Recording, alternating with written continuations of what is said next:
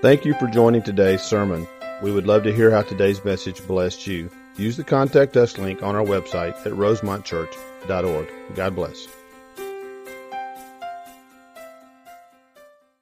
Welcome to New Life with Adam Camp. This podcast is a ministry of Rosemont Baptist Church in LaGrange, Georgia. Please visit us on the web at rosemontchurch.org. Enjoy the podcast.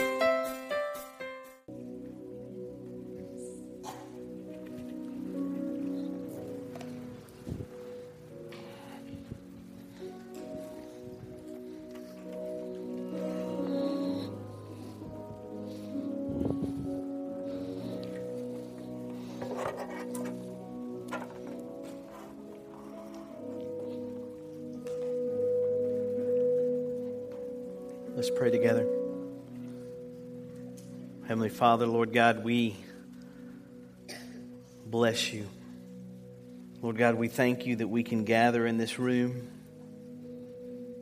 and fellowship with your Spirit, with one another, to look to your word.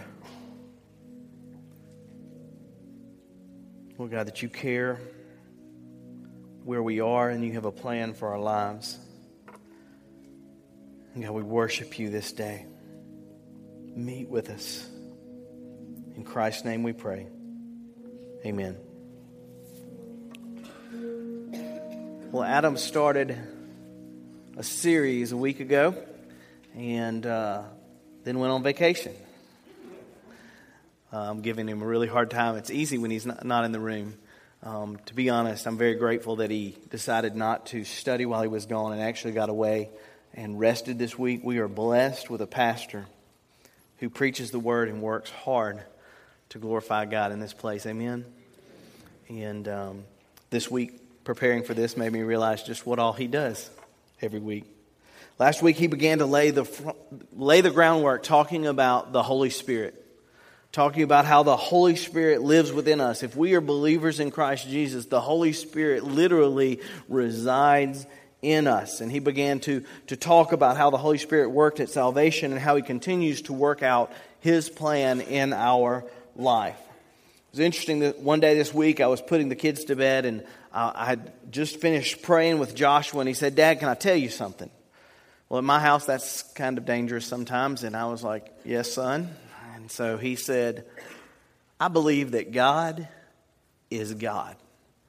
It's like, okay, this, this conversation is starting off the way it should. And he said, I believe Jesus is God too. I said, okay, I agree with that as well. He said, but I also believe the Holy Spirit is God. I was like, amen. We're going to have church right here at bedtime. I was like, that's awesome, son. He said, but daddy. And then I was like, oh, here it comes. he said, if I had to pick my favorite, I'm going to pick Jesus. And I was like, okay, I'm just okay with that. I'm going to stand up and walk out of here. We're going to leave it at that. I walked out of that room, and, and several things flooded through my mind. The first of which was how thankful I was for every Sunday school teacher, every Awana teacher, and for Philip McClung, and that all that happens with our children who are teaching our children these things. Now, I talk about these things. Amen. I talk about these things with my kids, but I'm going to be honest with you. As associate pastor of Rosemont Baptist Church, we hadn't taught about the Trinity at the Presley House yet. But they've picked it up little by little. And I was so pleased that, he, that he's beginning to put together these, these pieces. You know, but he, but he says he, he had his favorite. He wanted, he wanted Jesus to be his favorite. You know, and, and then immediately I said, Did I miss it as a parent? Did, did, I, did I walk out and miss the opportunity to sit and teach him about the Trinity? And then I realized I'm completely ill equipped to explain that to him. And so I, I was pleased. I say all, all, that to say that as we talk about the Holy Spirit, you can't help but talk about God the Father. You can't help talk about the Son because they're all one. And they're all always in agreement. We look at the, the scriptures and we see over and over that, that God so loved the world that he sent his son. So, so God the Father sent us his son, but over and over in scripture we read how the son said, I've done nothing apart from the Father. I've made no decision apart from the Father. I've only told you what the Father has told me to do. And we see this beautiful unity between God the Father and God the Son. And so, so, so then we begin thinking about what does that mean with the Spirit and how the Spirit of God fits into this. I want to read for you a passage out of John 14. You don't, you don't need to turn there. I'm going to kind of skip through several verses, but, but to begin to set up the, the unity between the Father, the, the Son, and the Spirit. Beginning in verse 10 of John 14 Do you not believe that I am the Father and the Father that is in me? This is Jesus. The words that I say to you, I do not speak on my own authority, but the Father who dwells in me does his works. Believe me that I am in the Father and the Father is in me, or else believe on account of the works themselves. Verse 15 If you love me, you'll keep my commandments. And I'll ask the Father, and he will give you another helper to be with you forever, even the Spirit of truth, whom the world cannot receive because it neither sees him nor knows him. You know him, for he dwells with you and will be in you. These things I've spoken to you while I'm still with you. This is verse 25. But the Helper, the Holy Spirit, whom the Father will send in my name, will teach you all things and bring to your remembrance all that I have said. Peace I leave with you, my peace I give to you. Then Jesus, uh, two chapters later in chapter 16, begins to explain about him leaving to the disciples. Nevertheless, I tell you the truth, it's to your advantage that I go away. For if I don't go, the Helper will not come. But if I go, I will send him to you. And when he comes, he'll convict the world of sin and righteousness and judgment. Clearly, we, we see here that the Father and the Son were one, but we also see that Jesus is saying that He's one with the Spirit, and when He goes, He's going to send Him back for us. He's going to send Him to dwell with us, and He's going to leave us here for our good. And Adam began to explain just, just how important it was that the Spirit dwelled in us last week. Very clearly, Adam asked me to talk about three aspects of the Holy, with, Holy Spirit with you this morning. And those are the Holy Spirit as our counselor, the Holy Spirit as our helper, and the Holy Spirit as our comforter. The roles that, that the Holy Spirit need to be playing and how that's working itself out daily in our lives as we walk with the Lord Jesus. Look, looking to Jesus as an example, turning your Bibles to Matthew chapter 26. Matthew 26. This is Jesus before he was arrested, talking uh, with his disciples. Matthew 26, beginning in verse 30. And when they had sung a hymn, they went to the Mount of Olives, and Jesus said, You will all fall away because of me this night. For it's written, I will strike the shepherd, and the sheep of the flock will be scattered. But after I'm raised up, I'll go to Galilee. And Peter said, Though they may all fall away because of you, I will never fall away. And Jesus said, Truly, I tell you this night before the rooster crows, you will deny me three times.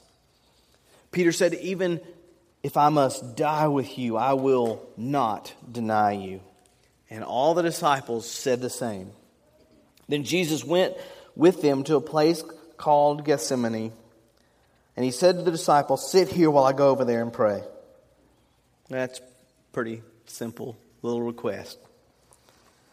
And taking with him Peter and his two sons, he began to be sorrowful and troubled. And he said to them, My soul is very sorrowful, even to death. Remain here and watch with me. And going a little further, he fell on his face and prayed, My Father, if it's possible for this cup to pass from me, nevertheless, not my will, but yours.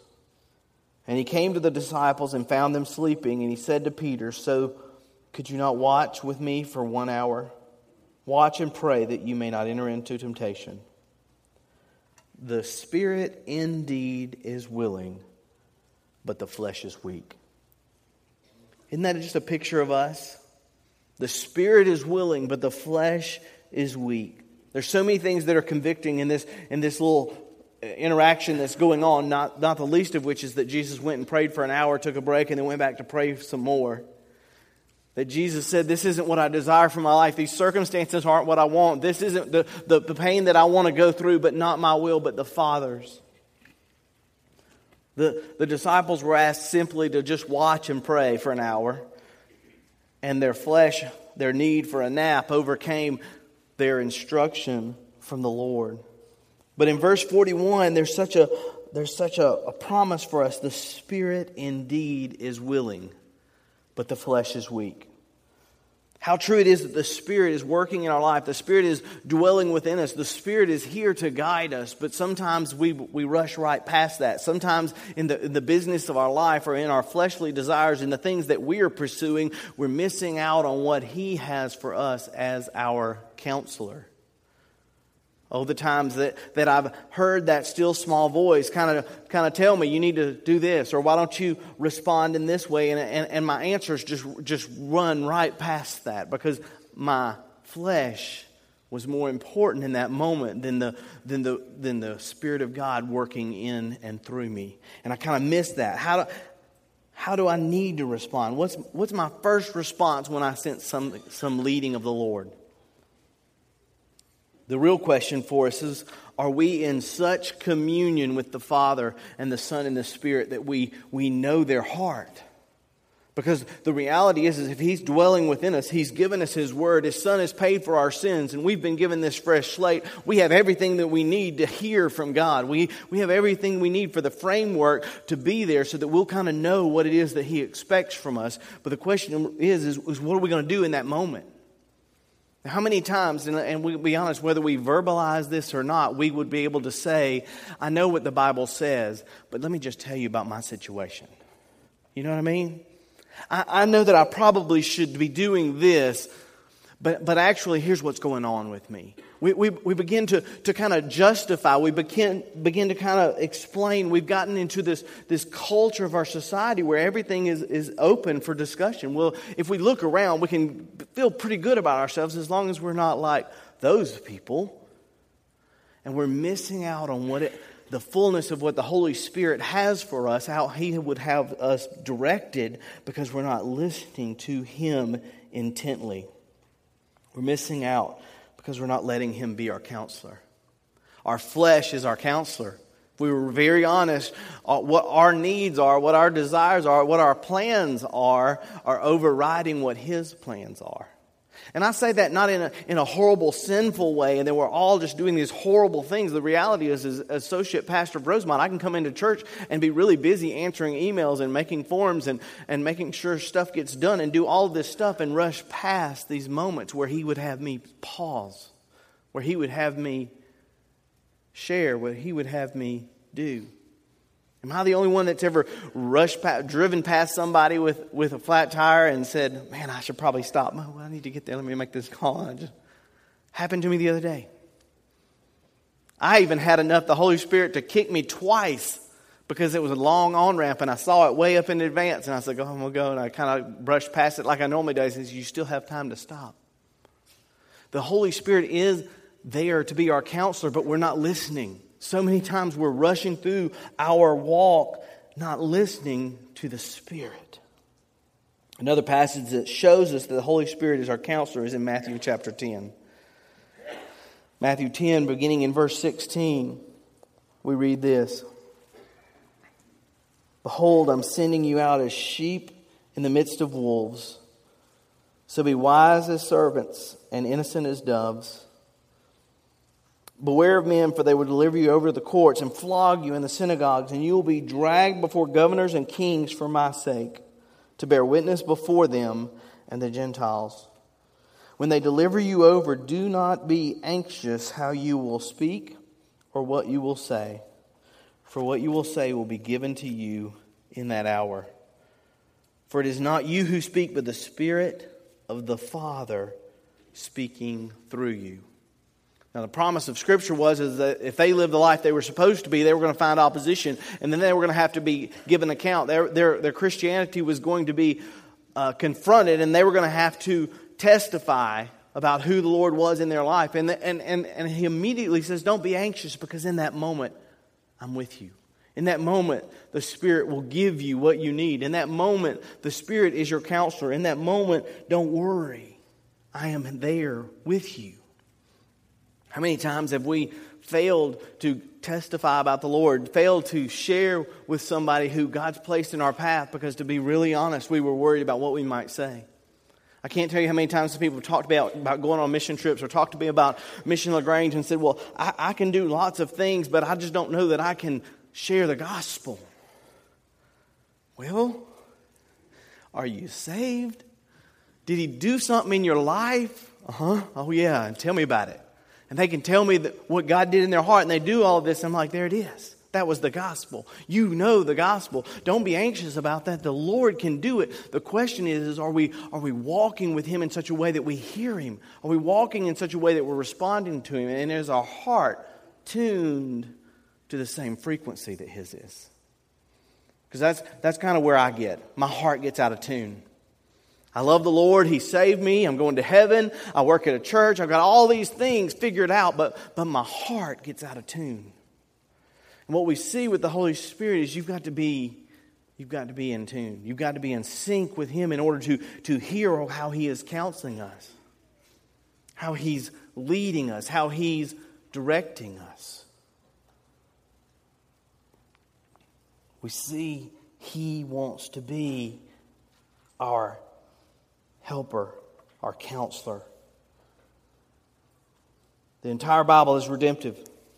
God sent Jesus to save us from our sins, and we're his messengers, and he wants to use us to bear witness. But he's not only our counselor, and he doesn't have not only have desires for us to share, but he, he's, he's also our helper. And as I begin to think about how is the Holy Spirit my helper? And I, I came to this realization the Holy Spirit is our helper in the fact that he helps us address our greatest need, and that is our sin, our continued sin problem.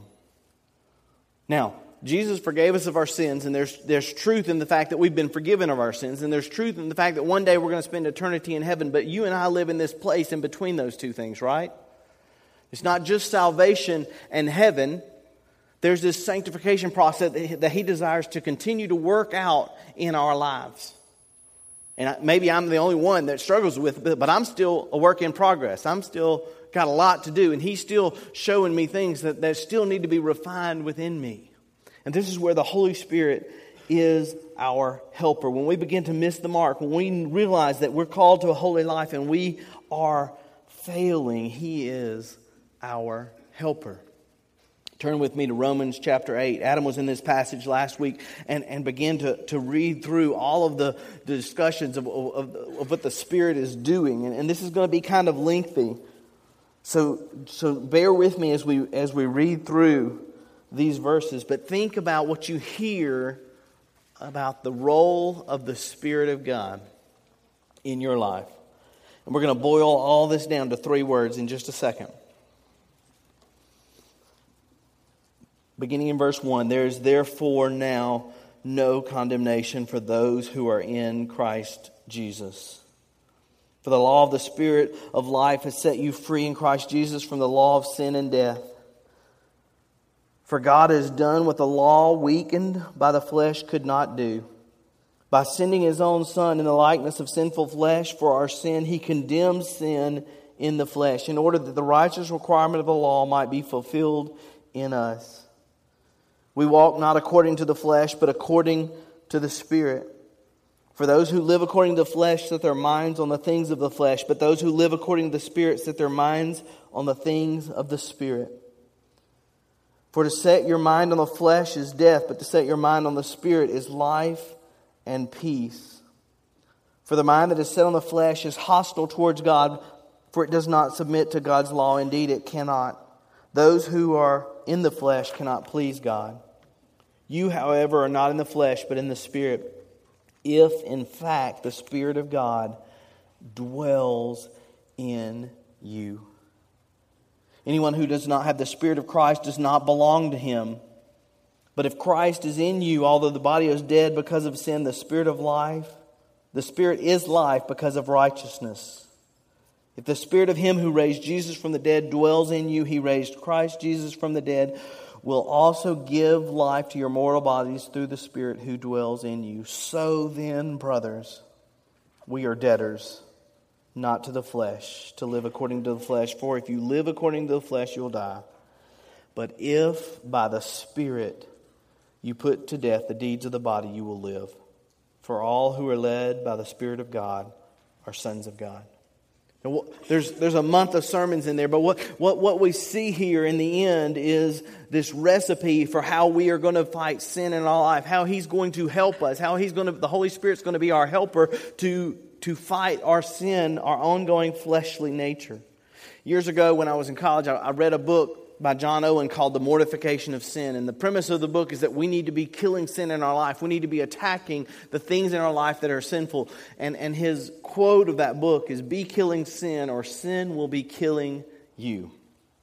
And as he, as he began to expound on how it is that we're, we're to wrestle with our sin nature, our, our ongoing flesh, he said not go to more church meetings, not have more prayer meetings, not list on Facebook so, so people can, can know what's going on. He, he, didn't, he didn't outline those things. What he did was he went back to verse 13 and he said, If by the Spirit you put to death the deeds of the body, you will live. He said the answer for us is to so walk with the Spirit of God, to so be filled with the Spirit of God that we are led by Him. The only way we're going to conquer the sin in our life, the flesh in our life, our, our own desires is going to be led by the Spirit because the Spirit will give us the power to accomplish that. The Spirit is the one who will help us in this fight.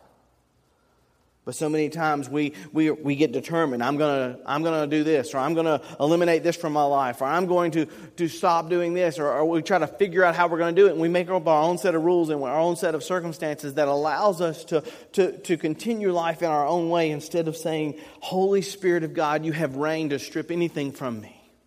Give me help because I'm failing and my flesh is winning.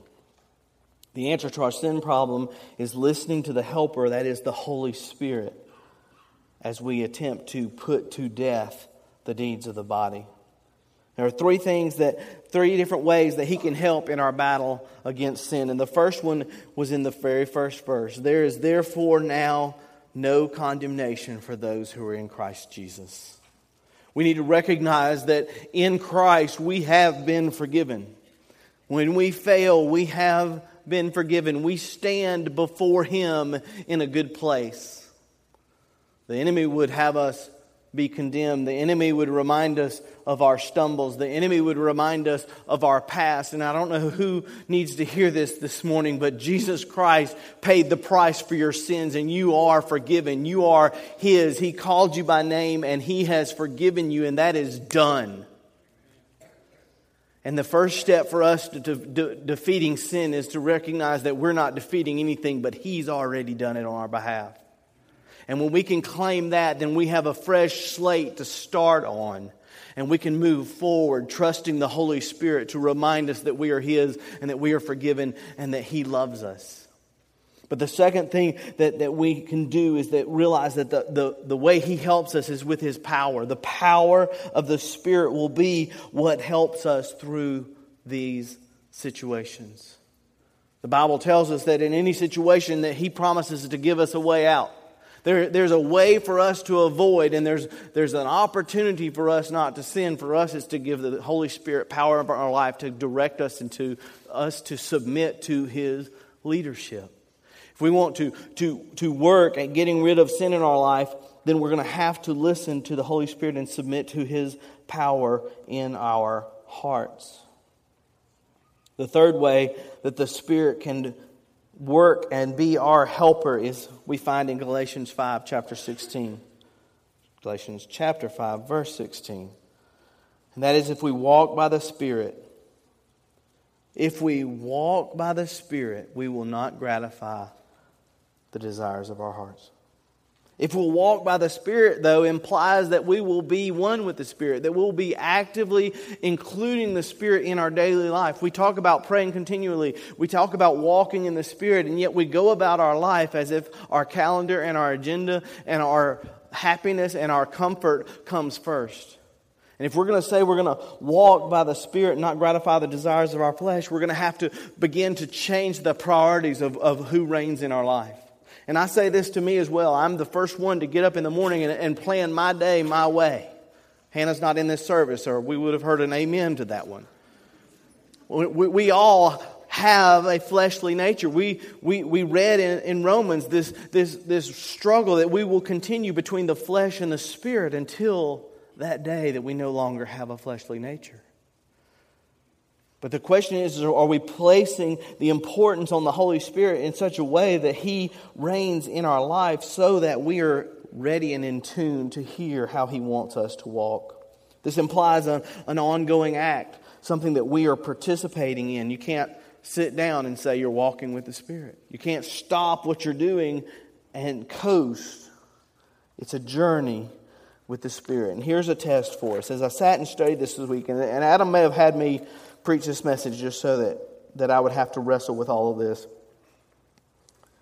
But I was like, how do you know if you're walking with the Spirit? What, what's the test of whether you're actually trying to do this or not, or how successful you're doing this? And in Galatians, there's a verse that we all know. For the fruit of the Spirit, the fruit that says the all the culmination of your work with the Spirit will be this love, joy, peace, patience, kindness, goodness, faithfulness, gentleness, and self control. Against such things there is no law. If you are so walking with the Spirit of God and He is consuming who you are, then your life will reflect these things.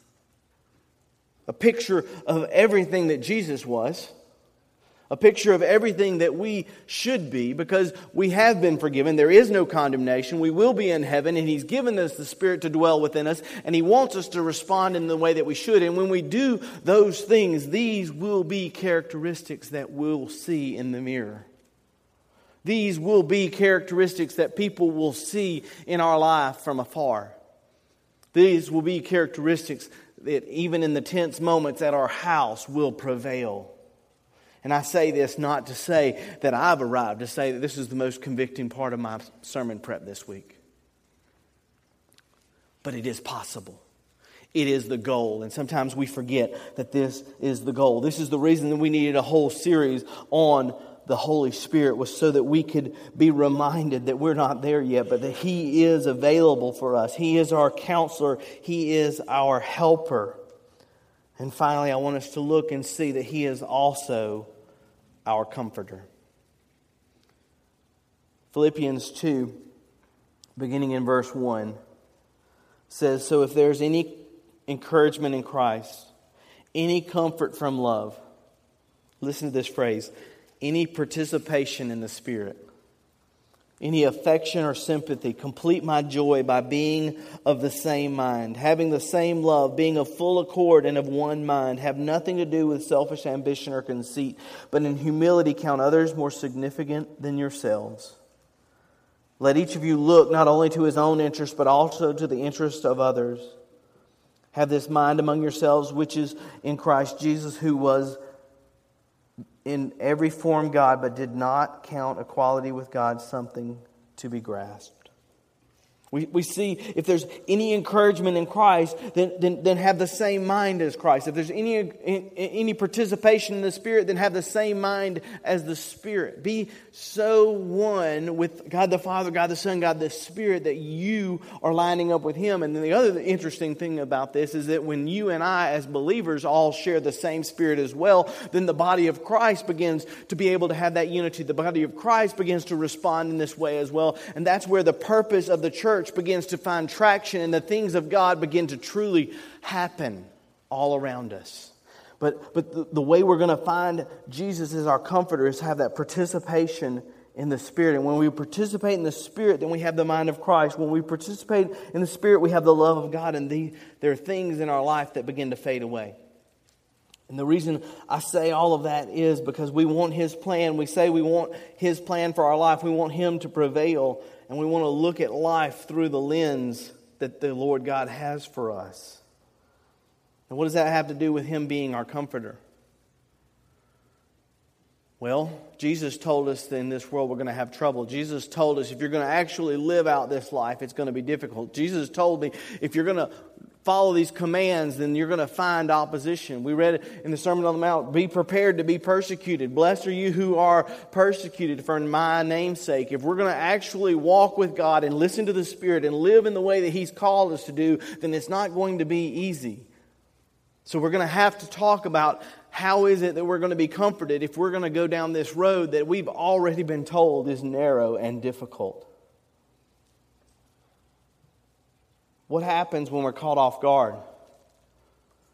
What happens when circumstances in our life take drastic changes? What happens when our world falls apart? Because we have to address that.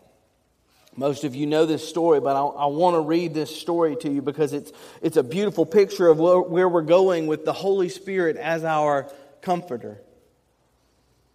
Horatio Spafford lived in the 1800s and was a wealthy Chicago lawyer with a thriving legal practice. He had a beautiful home, a wife, four daughters, and a son. He was a devout Christian man and was faithful in his study of the scriptures. One of his friends was Dwight Moody, and he knew other well known Christians of the day. At the very height of all his professional success, Horatio and his wife lost their son. Shortly thereafter, in 1871, the Great Chicago Fire destroyed every, almost every real estate investment that he had, and he lost his success and his wealth. Shortly thereafter, he scheduled a boat trip to Europe to give his wife and daughters much needed rest and recovery from the tragedy. He stayed behind to attend to some business matters and was going to join them a few days later but before he left, he received notice that the ship had encountered a collision and all four of his daughters had drowned. Only his wife had survived. With a heavy heart, he boarded a boat to go and meet his grieving wife. And it was on that trip that he penned these words, now famous When sorrow like sea billows roll, it is well it is well with my soul. How in the world could he say that? Apart from the fact that the Lord God was enough. Now, the story doesn't tell us everything, but it doesn't say he didn't cry. It doesn't say he didn't weep. It doesn't say his life was not undone. But it said in the moment when his world was nothing, there was something residing within him that says, It is okay. I am here. The Holy Spirit is our comforter. And we've got to allow him that role. But the only way he can be our comfort is if God is supreme. If our world still means more than the Lord Jesus, he can't comfort us. But if he is supreme, then in that moment when nothing makes sense, when the world has fallen apart, he is enough even when it doesn't make sense. Four years ago, we were in a situation with our family that we were facing a medical crisis with one of our children. And we were this close to being given the news that would have been that drastic for us. And I stand here today to tell you that I cried. I stand here today to tell you I was scared out of my mind. I stand here today telling you I had no frame of reference what it might have been like if my family wasn't what it looked like. But in that moment, there was peace. There was an immense amount of uncertainty, but there was peace because there was hope. And we've got to so work out who the Spirit of God is in our life that when we, when we find our situation changing, that's where we run. Let's be honest, when our flesh, when something bad happens, the first thing we do is we grab our cell phone or we grab our computer and we run to Facebook, and we're supposed to be running back to the Lord God who gave His Spirit to dwell within us. There's these moments when, when, when we lose our job or when we've been betrayed, when we don't make the team, when our friends betray us, when, when we lose a loved one, when our life begins to crumble. There's the moment. And I think about Jesus Christ. What did Jesus do? I'm going to go away and spend the day on my knees with the Father. And what do I do? I call those who want to give me the most sympathy, and I call those who want to tell me what I want to hear. When I'm supposed to be calling out to the Spirit of God and saying, I need you. In closing, we had a series on the Sermon on the Mount we just completed last month, and in Matthew chapter 7, Jesus explained how this works itself out for us. Beginning in verse 24 Everyone who hears these words of mine and does them will be like a wise man who built his house on the rock. And the rain fell, and the floods came, and the winds blew and beat on that house, but it did not fall, because it had been founded on the rock. And everyone who hears these words of mine and does not do them is like a foolish man who builds his house in the sand. The rains come, and the floods come, and the winds blow and beat against the house, and it fell. And great was the fall of it. The question for you and the question for me today is my life on the rock? And what does that look like? What does that look like tomorrow when things don't go that way? What does that look like when the computer crashes and everything goes away? What does that look like when, when we we find our situation to be in the worst possible way? The question for us is Is the Holy Spirit going to be the one that comforts us? Are we going to try to figure out how to do that on our own? Let's pray together. Heavenly Father, Lord God, we don't know what this life holds, but we thank you that today we know this that in you we've been forgiven of our sins. In you we can find comfort. In you we can find help in our struggle with our flesh. In you there's no condemnation for those of us who are in Christ. God, I don't know who in this room needed to be reminded that their sins are paid for and that they are right with you, but today we declare the truth that you love us and that you sent your Son and you have forgiven us. And God, we beg you to help us to understand your Spirit. God, that you would help us tune your hearts to the Spirit of God so that we can allow you to be our counselor, so that we can allow you to direct our lives, so that we can allow you to be our helper as we struggle against sin and against our flesh. God, that you would be our comforter. No matter what is thrown at us, that you might be supreme. God, help us to redirect our priorities and help us to, to find the, ourselves running to you, to listen to that still small voice as you lead, guide, and direct us. And God, that we might be found standing in the middle of the storm on the solid rock of Christ Jesus, trusting in you to be our comfort, to be our help, to be our counselor. In Jesus' name we pray. Amen. I've asked that we close today by singing that hymn. Let's worship Him. The altar's open if you need to come down.